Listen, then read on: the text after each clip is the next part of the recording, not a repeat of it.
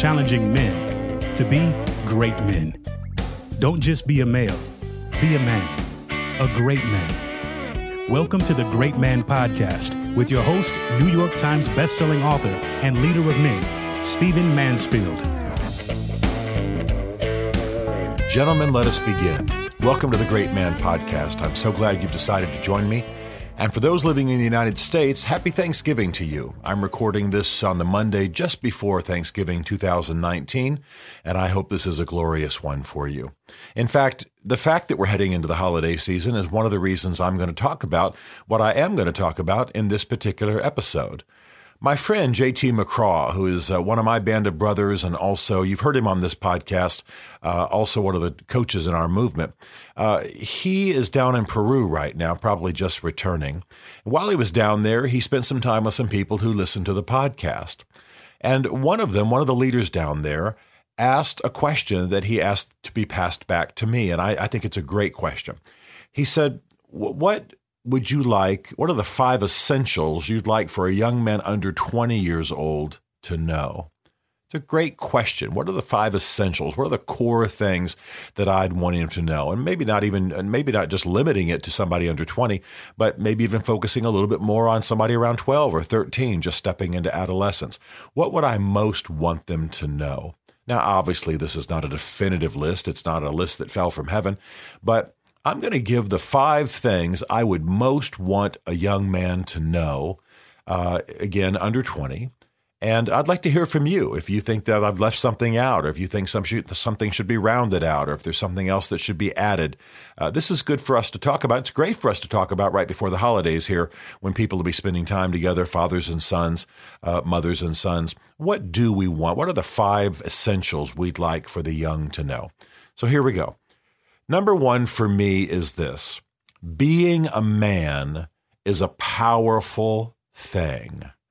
Now, that's that sounds so simple, but I believe there comes a point in the life of a young man when he has to understand that manhood, that the man he is, is a powerful thing.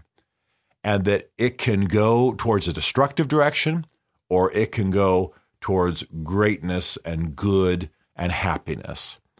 Uh, you know, when we're young, when we're in school, we're addressed as children. You know, the second grade teacher says, Children, do this, children, do that. As we get maybe a little bit older, maybe upper level elementary school, as we call it in the US, you know, teachers might say, Boys and girls, boys and girls. But I want to suggest to you that there comes a point where boys have to be addressed differently. Girls should be too. Girls' bodies start forcing them in that direction. Um, th- there are things they need to be taught and told, and of course, most of that should come from other women. Um, but boys need to be spoken to in terms of their emerging manhood. And the scene that I often imagine that is parallel to this, and I've actually done this, by the way, is you take a 12, 13 year old boy, or just about the time he's beginning to show evidence of stepping into manhood, and I have actually laid an unloaded pistol into his hands, telling him, of course, not to turn the gun in the, in the way that it actually can be fired. Of course, I made sure it was un, un, unloaded. Or put a, put a baseball bat into the hands of a young boy or put symbolically car keys in his hands, or actually put him behind the wheel of a car that's not actually turned on, because of course at 12 or 13 he shouldn't be driving yet. Um, in other words, something powerful. I've known fathers to do this with tractors on a farm, or maybe a, a rider mower uh, that the boy's grown up watching the father using. You understand? Something powerful. Put it in his hands, maybe even overwhelm him just a little bit and say, This has power to do good.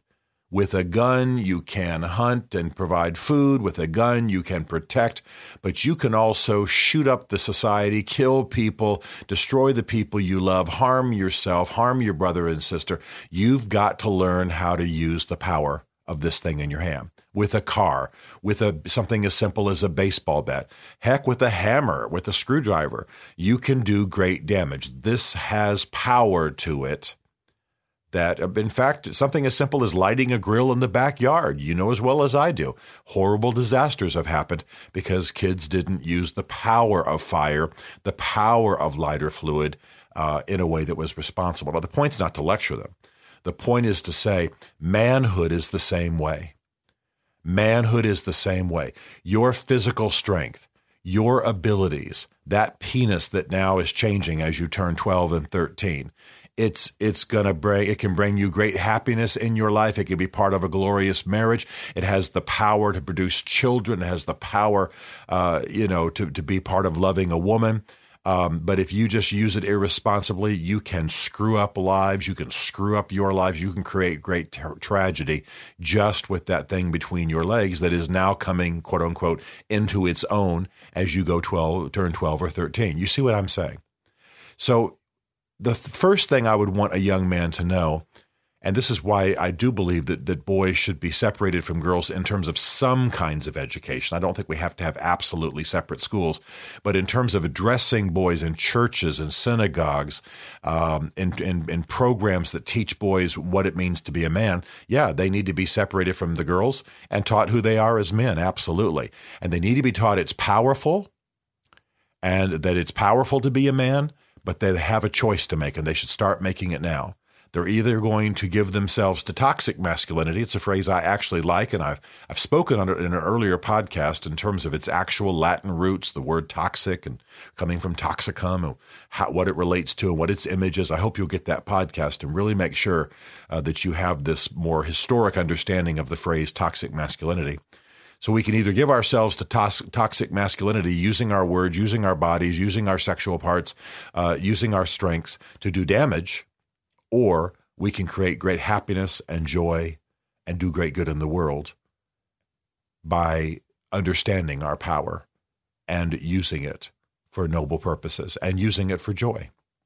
That's the thing I most would want to embed in a young man. Now, second to it is this I, as a Christian, believe that this manhood, uh, and that's not a euphemism for a penis, that the total of, of masculinity comes from God. He created it, He created it good, but He also created it to be lived out according to His ways.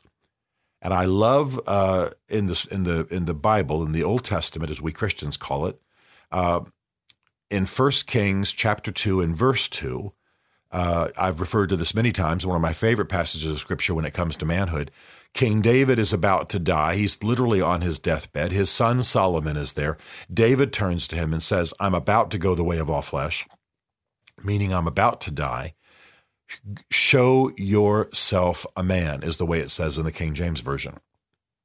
And that, I like that verse so much, not just because it's uh, David talking to his son about manhood, what David did not say there in the original language was go be a, a male. He said, instead, he said, go be what it means to be a man. Go live out the lore of what it means to be a man. Go live, out the disciplines, the habits, the values, the practices of what it means to be a man. Uh, that's some, many, many, most of the time in the Bible, uh, the word used for man or male refers exactly to that. You know, there were 10,000 men on the battlefield. It, it, doesn't refer to anything except the distinguishing men from women. But there are a few times where the word man or male uh, actually is, is, is something weightier. It means the lore, the practices, the disciplines. And that's what David was referring to. It would have been silly for him to turn to his son, who probably was in his 20s, and uh, to, for him to tell him, go, go be a male. I mean, he'd been a male since Solomon had been a male since he was born.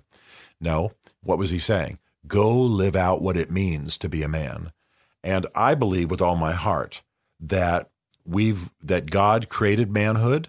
God created masculinity. It's not some disease. It wasn't, it's not some force that's evolved through evolution, you know, to terrorize society or something.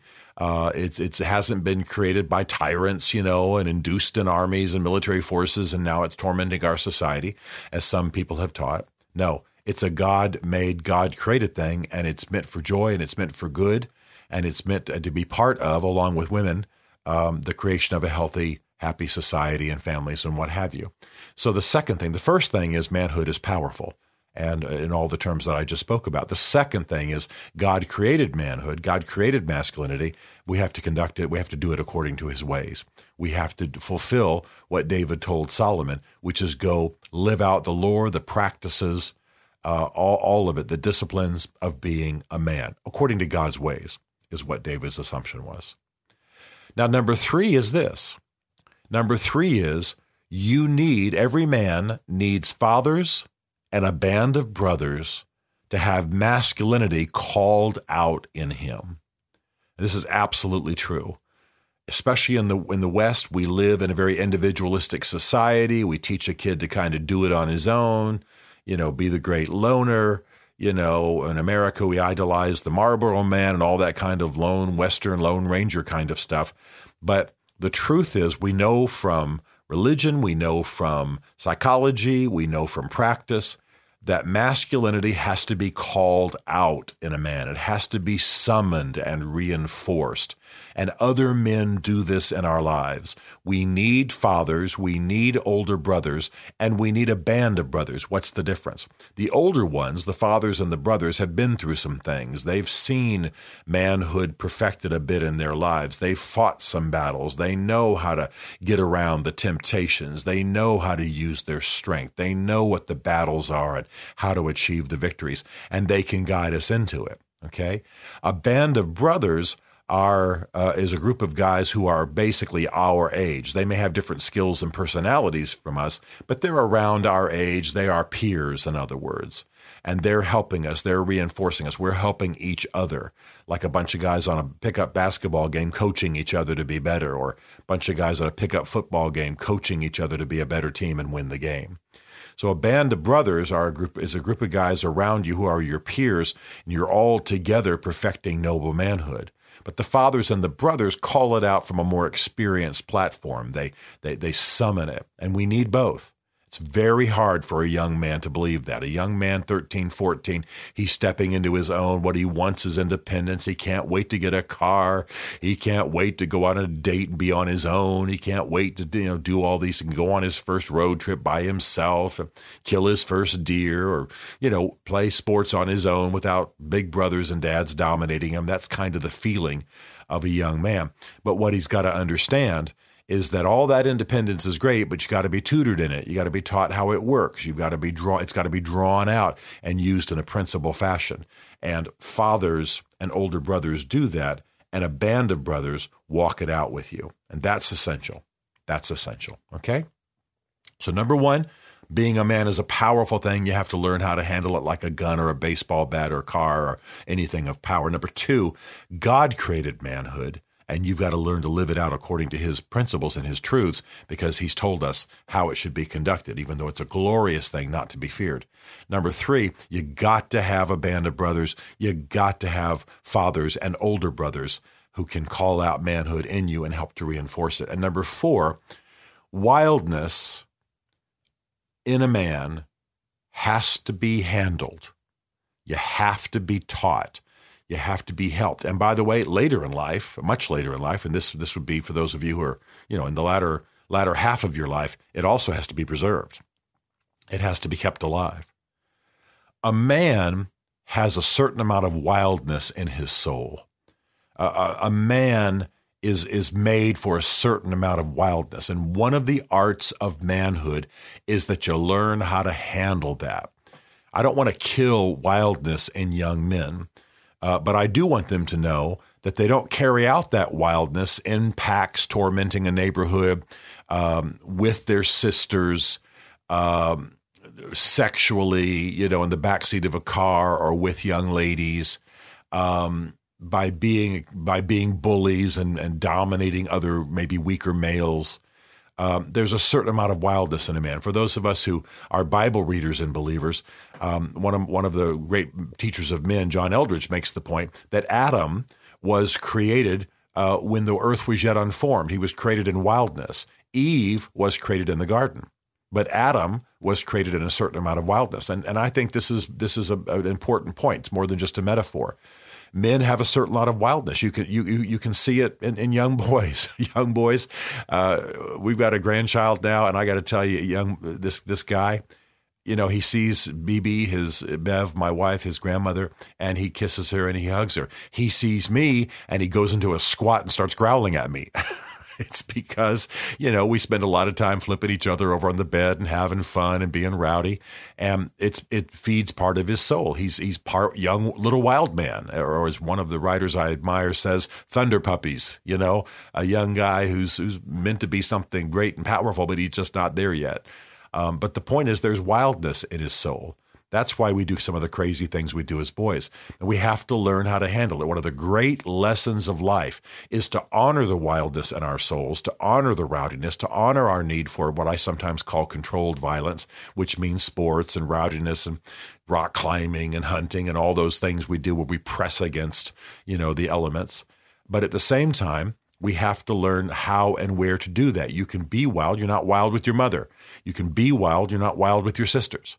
Otherwise, you have become a curse to the home. You can be wild, but you don't you don't uh, uh, you know fulfill your wildness with girls on a date or etc. Like I like I already said, bullying or that kind of thing. Men need to know how to handle their wildness. At the same time, they don't need to just shut it off. The whole society says constantly to men, "Don't be that. Don't be that. Don't be that. Don't don't let that out. Shut that down. Behave yourself. Sit still in school. Have your pencils just arranged a certain way." And that's why uh, some of the best educational systems for boys really are separate. You know, we have boys only, girls only schools. Um, but I'm not I'm not saying that's the only way a boy can be educated. But he's got to be brought up in a way that respects what's arising within him. Uh, if not, then of course he's going to be destructive. And then another part of the art of this thing, I know we're talking about talking to young boys, but for those of you who are older, part of the art is keeping that wildness alive uh, not letting it die, not let the dying of the light, as the poet said, uh, define our latter years. So I'm a big believer in the wildness in men. I'm I'm a big believer in the adventure. I'm a big believer in the in, in the big and the bold and the controlled violence and all of that. I like seeing boys tumble in the backyard and take their shirts off and wrestle each other and smack each other and throw each other throw things around. It's what men are made for they're just not. They just got to learn how to control it and do it in the right places and the right ways and grow it so that that wildness becomes tempered and they can use those forces for good. I mean, I'm glad that the special forces guys I just spoke to this past week who helped keep the United States uh, protected, I'm glad they got a certain wildness and toughness in their soul that wasn't stamped out early in their days. But I'm also glad that they know how to be disciplined that they're not doing it at the mall. You understand what I mean? Uh, that they're doing it on the battlefield and then being disciplined, respectful men uh, here when they're in civilian society. And, the final, the final lesson is this: duty is not deadness, and living fully and passionately is not license. Now, this is one of the hard things for a young boy to get in his mind around. That you are increasingly taught duties and the tension in a young boy's life is between the wildness he's feeling in his soul and the duties that are being imposed on him. He's got duties, he's got responsibilities, he's got chores, he's got things mom and dad need him to do, he's got things society expect him to do. You got to get your clothes on, you got to get to school, you got to do your homework, you need to work out for the football team, whatever it is you're doing. You got to practice that instrument, you got to have that part time job at the pizza joint. You got duties right? There's a lot of don't touch that, stand this way, walk this way, behave yourself kind of stuff going on in a boy's life.